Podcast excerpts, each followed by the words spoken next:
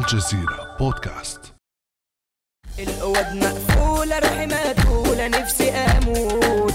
عيشتي مش مقبولة من جوايا أنا مكبوت. اصحى كله كلام ما شفت تمام يقدرني. ياللي بعد زمان وداع يا دنيا وداع أنا اللي بعوي ما كملش وبكلمات مثل هذه ومع مطربين بأسماء غريبة عجيبة مثل حنجرة وكزبرة العفاريت حمو بيكا وشاكوش وغيرها اكتسح فنانو المهرجانات قلوب الملايين من المصريين. واثاروا الكثير الكثير من الجدل في الأوساط الفنية المصرية بين من اعتبر أغاني المهرجانات أخطر على مصر من فيروس كورونا وبين من يرى أن المهرجانات أصبحت فنا يجتذب الملايين. احتار في الحقيقة دليل نقابة الفنانين ونشب الصراع بين مغني المهرجانات ونقيب الموسيقيين الفنان هاني شاكر الذي منع مطربي المهرجانات من الغناء. وناشد الدولة أن تتدخل من أجل ضبط الأمور ومراقبة ما ينشره مطربو المهرجانات على منصة يوتيوب. مش هندي تصاريح تاني للمطربين مهرجانات واضح إن أنت بتبقى في وادي وهم في وادي تاني خالص. هو مجرد إنه عايز ياخد التصريح ويذيع اللي في دماغه. فقلنا نحاول إن إحنا نعمل سيطرة شوية على هذه النوعية من الأغاني. وأنا بناشد الدولة إن لازم يكون في كنترول على ما يذاع على اليوتيوب وما, وما يذاع على على النت عموما. فلمن تتوجه أغاني المهرجانات؟ ولماذا يقبل عليها الجمهور رغم لغتها الصادمة أو ما يسميه البعض قلة الأدب والسفاهة وإفساد الذوق العام؟ وهل سعي نقابة الفنانين المصريين إلى التضييق على أغاني المهرجانات ومطربيها يعتبر حجرا على ذوق الناس وقطعا لأرزاق المطربين؟ بعد أمس من الجزيرة بودكاست أنا خديجة بن جنة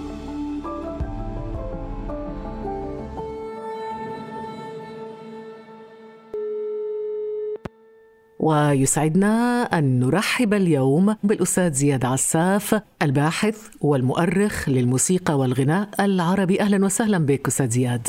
أهلا يسعد صباحك وأنا سعيد إني ألتقي بحضرتك خلال برنامج يعتبر الأول في الوطن العربي من هذا النوع من البرامج اللي هي بتخدم مشروعنا بالأساس. الله يخليك. صباحك خير وبركة ونغني لك مع أم كلثوم. يا صباح الخير يلي معانا. يا حلو صبح يا حلو طل يا كثير الاغاني الزمن الجميل.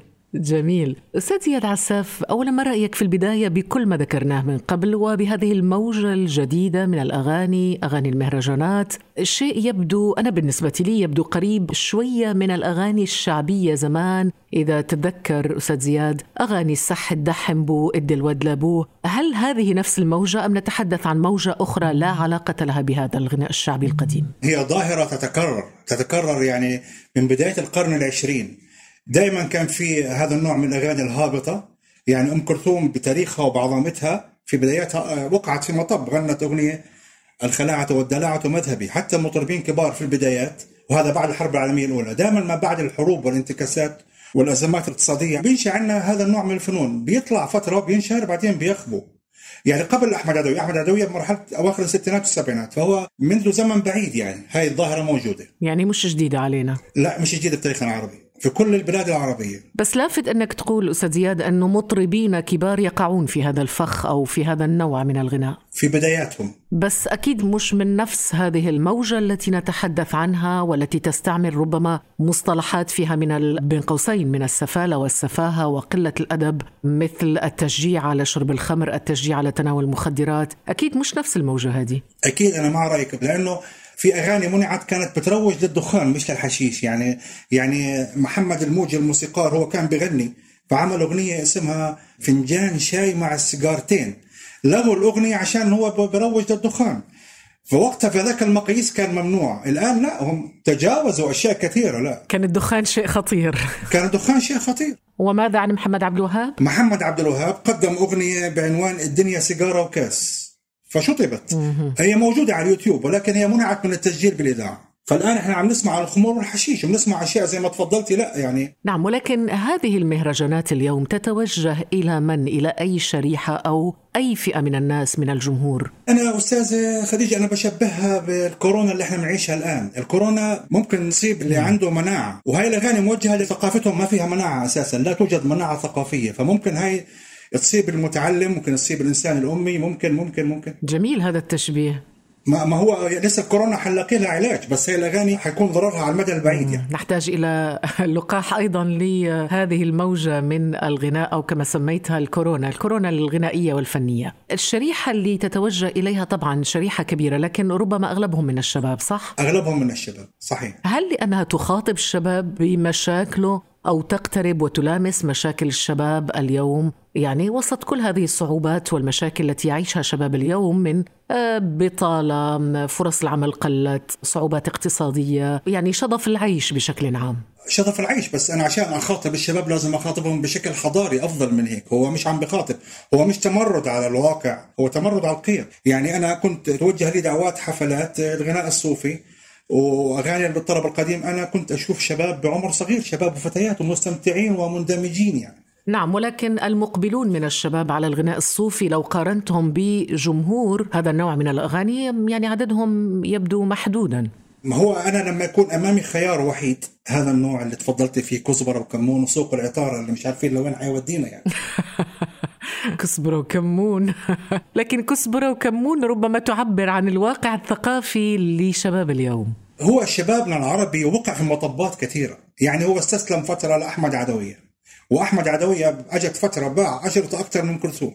أم كلثوم متوفية قاربت 45 سنة لكن لا زالت موجودة. أغاني عدوية من يسمعها الآن. لا يصح إلا الصحيح. لا يصح إلا الصحيح. صحيح لكن لماذا لم تمنع أغاني أحمد عدوية وانتشرت يعني انتشارا خطيرا أغنية مثلا السح الدحم بو إد الواد لابوه؟ فيما أنه هذا الغناء اليوم الذي يخاطب طبعا هذا ليس دفاعا على هذه الموجة من الغناء الهابط ولكن هناك من يرى أنه هذا شكل موسيقي متحرر. هل يمكن تصنيفه كمظهر من مظاهر التمرد الاجتماعي والثقافي للشباب في مصر مثلا؟ لا يعتبر هو حالة انهزام. الإنسان المهزوم أحيانا بيرجع على طريقة الطش تقلي وأغاني كثيرة طلعت. فهي حالة انهزام حالة يأس. ولكن حصلت الثورات أو الفعل الثوري في الوطن العربي. رجعت الناس في كل البلاد العربية تستعيد الأغاني الوطنية القديمة الجميلة.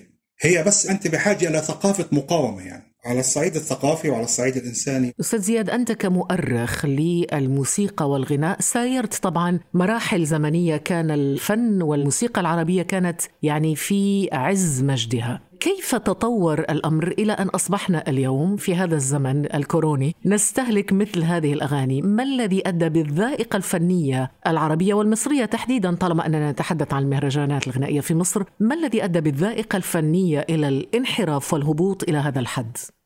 أنا راح أستعير جملتك. حضرتك جبتي مثال أحمد عدوية. أحمد عدوية هو كان ممنوع ولكن وصل من خلال الكاسيت. في نفس الوقت كان تجربة الشيخ إمام وأحمد فؤاد نجم ممنوعة. وصلت لنا من خلال الكاسيت بطريقة التهريب لأنه في نموذج الناس حبته. لامس هموم الناس في الوطن العربي كله مش بس في مصر. فهو لا هو الآن في عندنا اليوتيوب وعندنا المواقع الإلكترونية. هي خطورتها أكثر من الكاسيت. اللي تفضلت فيه حضرتك حفلات هاي اللي بتحصل تذاكرها أسعارها غالية جدا. يعني يمكن راتب موظف حيضطر يقطع تذكرة في الساحل الشمالي في السوق السوداء مش حيكفي راتبه. هم بوصلوها فئة معينة هو بسمعها الشاب. حتى يجي. يسمع أغنية كزبرة وكمون؟ مش معقول. هو حتى على فكرة على سوق العطارة لما الواحد بده ياخذ الكزبرة والكمون بيحكوا له إذا في عندك المرض الفلاني هذا بضرك تستخدموش. ولكن الأغاني عم تجتاح كل الناس. يعني حتى هاي حتى الأسماء اللي هم اختاروا على فكرة مجرد اختيار هذا الاسم أستاذة خديجة يدل على إنه هذا الشخص حرم من الثقافة من الوعي والتعليم. فيش حدا بي- بيقدم نفسه بهذا الاسم. حمو بكيا ومش عارف إيش. أسماء يعني غريبة جدا يعني. هو إنسان ما عندوش وقت حتى يركز في اختيار الاسم. طب شو أشهر الأغاني هذه؟ حتى نعرف المستمع على هذه الموجة. بنت الجيران كتبت مقال كامل عنها من قبل أسبوعين بالصدفة. طب شو بتحكي القصة؟ يعني كلمات الأغنية بنت الجيران تتحدث عن ماذا؟ وهو يعني اذا أنت هجرتيني راح أشرب خمور وحشيش. يعني أنت عم يعني هل هذه قيم؟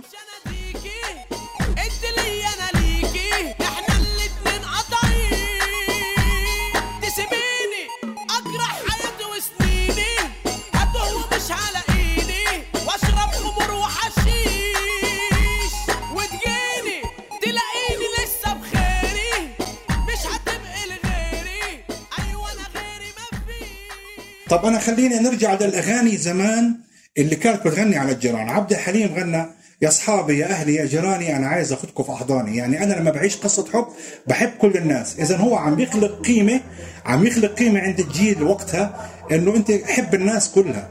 ام كلثوم أنا حبيت فعنيك الدنيا كل الدنيا حتى عوزي أو حسن المهم في أغنية اسمها النبي وصى على سابع جار سعد عبد الوهاب. عبد الغني السيد على جابع على سابع جار النبي وصى. فيروز بت... وهي طالعة من بيت ابوها بيت الجيران يعني مش مش رايحة كوفي شوب ولا طيب أستاذ زياد أنت قلت أنه صعب مراقبتها لأنه تنشر على منصات التواصل الاجتماعي واليوتيوب طبعا ساهم بشكل كبير جدا جدا في نشر هذه الموجة. إذا هذه ممارسة يعني ممارسة فنية متحررة من الرقابة بكل أنواع الرقابة الممكنة لأنه المطرب يغني من هنا وينشر من هنا على اليوتيوب. نعم. هل هذه الممارسة الفنية إذا صح تسميتها بممارسة فنية هل تبدو لك متحررة من الرقابة اليوم؟ هو لا يوجد رقابة أصلا. لا يوجد رقابة أصلا. إحنا نطالب باعاده تفعيل الرقابة على المصنفات الفنية. يعني أنا حكيت لحضرتك في أغاني كان فيها شيء بيمثل الوجدان الديني منعت. عبد الحليم لما غنى لست قلبي قدر أحمق الخطى. بأواخر الستينات منعت فاضطر إنه يعدل قدر واثق الخطى أحيانا بتكون الرقابة ظالمة أحيانا في رقابة حرمتنا من أعمال جميلة مشان أكون منصف يعني. ولكن كان في رقابة وكان في متابعة وكان في مشروع كبير جدا بالخمسينات والستينات لبناء الإنسان العربي لبناء الإنسان العربي ونجح بنسبة كبيرة جدا يعني.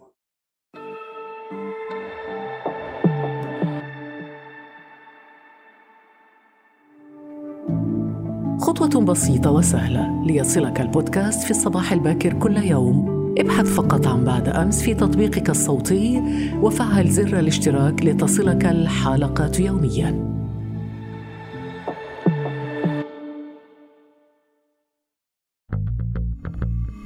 قبل شوية أستاذ زياد حكينا عن أغنية بنت الجيران اللي مغني المهرجانات الشهير الذي أصبح مشهور حسن شاكوش. تخيل أستاذ زياد أنه هذه الأغنية بس الأغنية هذه لحالها نالت نسب مشاهدة فاقت 100 مليون مشاهدة واستماع تتخيل؟ طبعا في شهر فبراير من هذه السنة صدر قرار بمنع مطربي المهرجانات بعد يوم واحد من حفل موسيقي حضره عشرات الآلاف في ملعب القاهرة الدولي وشارك فيه هذا المغني اللي ذكرناه قبل شوية اللي هو حسن شاكوش بهذه الأغنية بنت الجيران. وأغنية تضمنت كما شرحت أنت قبل قليل أيضا كلمات تدعو إلى تناول الخمور وتناول حشيش. هذا ما دعا الفنان هاني شاكر نقيب الموسيقيين المصريين إلى شن هجوم كبير على مطربي هذا النوع من الأغاني. يعني بنظره يعتمدون على كلمات أو يروجون لكلمات خارجة عن القيم والأدب للتسويق لأغانيهم. خلينا نستمع أولا إلى هاني شاكر ماذا يقول؟ هو لو غنى عادي من غير خمور ومن غير مخدرات ومن غير آه، شم ومن غير مناظر دي آه، مش هينجح. هما بينجحوا بالطريقة دي وبالأغاني دي.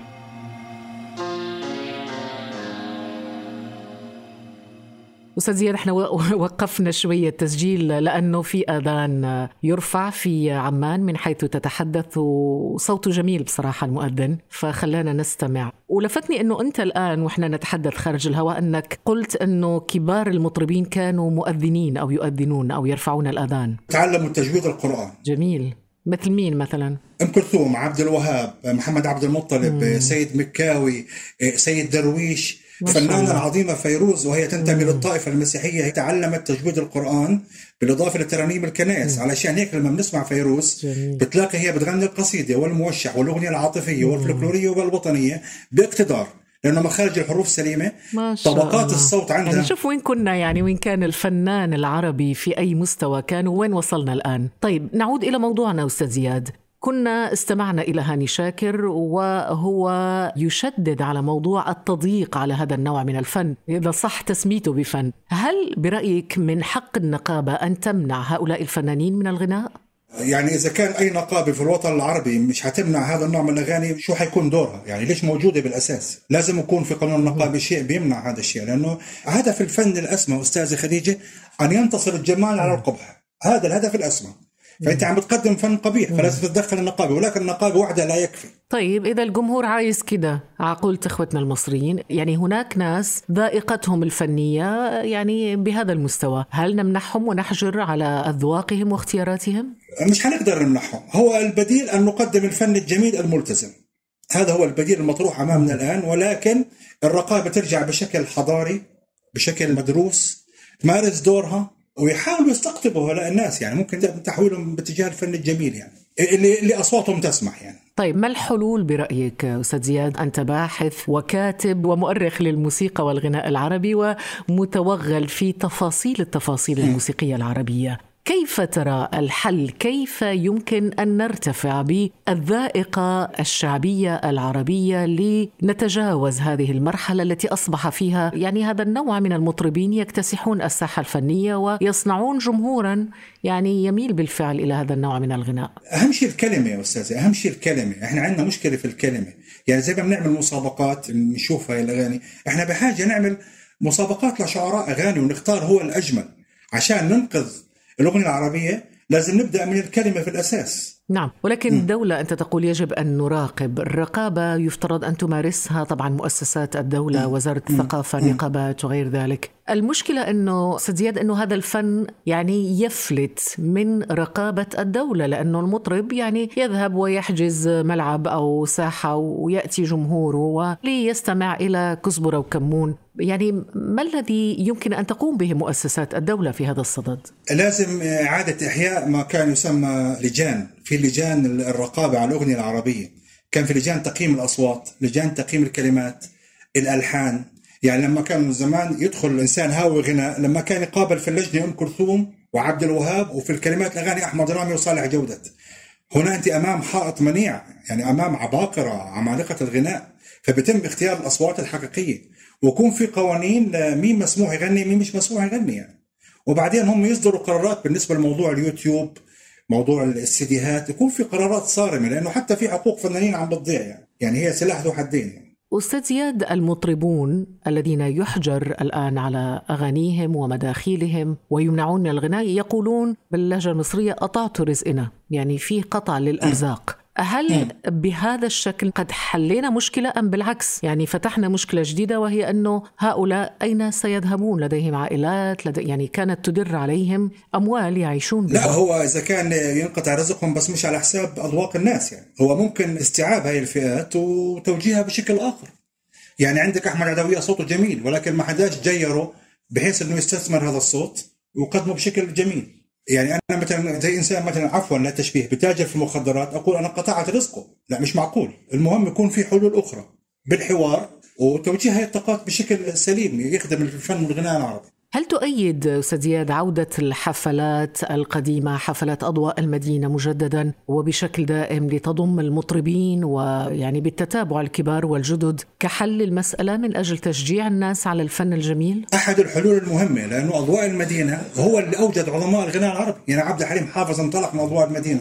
وظن أضواء المدينة كانت بتستقطب مطربين الوطن العربي جميعا، يعني ما كانتش محصورة بمصر، فقدمت لنا فن جميل، ولكن إحنا بحاجة الرجل المسؤول يكون في مكانه الصح ولكن مش لوحده أضواء المدينة يعني. في الأخير يجب أن نعترف أستاذ زياد انه هذه الموجة موجودة في مصر وفي دول العالم العربي بشكل عام، موجة نعم. الرأي مثلا موسيقى الرأي الهابطة موجودة في المغرب العربي م. والفن الهابط موجود في كل الدول العربية، لكن نعم. هل تعتقد أنه هذه الضجة التي تثار في مصر تحديدا هل هي مناورة ربما من الدولة لإلهاء الناس عن القضايا الحقيقية عن انشغالاتهم عن مشاكلهم اليومية؟ أشكرك على هذا السؤال. هو حقيقة من أن وجد الغناء على وجه الأرض وفي كل الدول وفي حتى الدول الأجنبية يوجه الغناء لاغراض سياسية. أحيانا بالحروب على أساس إنه خلق الحماس عند الناس. في الهزائم لما يكون في أزمة اقتصادية على أساس يلهوا الناس. هذا موجود في كل دول العالم. مصر بس أنا عشان أكون منصف في رؤوس أموال مجهولة النسب عم بتحاول تسحب البساط من مصر بحيث إنه يقدموا فن هابط. ونجحوا بنسبة معينة لأنه إذا انطلق الفن الصحيح في مصر سنحمي أذواق أجيال قادمة كثيرة. وإذا هبط سيكون التأثير سلبي. وأي نظام بحاول إنه يجير الفن بالطريقة هاي بحيث إنه من باب الإلهاء وهو موجود في معظم الدول العربية لا هو الرهان خاسر. لأنه في النهاية إحنا مرينا بظروف برضه صعبة. وانتصر الجمال على القبح وعلى يعني كل شيء كان في النهاية بيرجع لأصله يعني. أستاذ زياد عساف بصراحة استمتعنا جدا معك بهذه الحلقة اللي حاولنا أشكر. أن أشكر. يعني نقوم فيها بهذه اللفة الجميلة والجولة الشاملة وإن كان الوقت ضيق حول هذه الموجة التي تكتسح مصر والدول العربية ولكن ركزنا أكثر على مصر في هذه الحلقة. بس كنت حاب أضيف شيء أستاذة خديجة ما لا أدري. آه. تفضل تفضل. أنا يعني خرجت من تجربة بعد ثمان سنوات بحث عملت دراسة موسوعة المنسي في الغناء العربي أخذت 300 مطرب ومطربة وكاتب أغاني من معظم الدول العربية اللي منسيين. وجدت من تجارب هؤلاء الفنانين ممكن نخرج بحلول في الأغاني العربية. أنا استنتجتها يعني مش أنا ابتكرتها. يعني تخيلي أنا عملت محاضرة بمصر عن الموسوعة. كان معظم الموجودين بيسألوني عن مطربه قديمه اسمها منيره المهديه تخيلي بداية القرن العشرين. يعني هذه أسماء منسية إلى درجة أنه أحيانا سيد زياد يعني تحفظ أغاني الأغنية القديمة وتنسى مين ال... يعني أنا مثلا أذكر أغنية يلي تعبنا سنين في هواه. بس لا أعرف آه. من هو المطرب الأصلي لهذه الأغنية. هو غناها محمد رؤوف وبعدين غناها جورج وسوف. وفي الأغاني القديمة عم يطلع مطربين حديثين بغنوها وفي ناس بيفتكروا هذا المطرب نفسه يعني. هي بتكون لمطرب قديم غناها من 50 60 70 سنة 100 سنة. مطرب منسي من المطربين المنسيين الذين تحدثت عنهم. شكرا جزيلا لك. أشكرك أستاذ سعيد في اللقاء مع حضرتك. تمنياتي بالتوفيق لك إن شاء الله ودائما نلتقي على الخير وعلى دروب الفن الجميله المعطاء. إن شاء الله. شكرا جزيلا لك. يمكنكم الاستماع للمزيد من الحلقات الشيقة من الجزيرة بودكاست عبر مختلف تطبيقات بودكاست. كان هذا بعد أمس.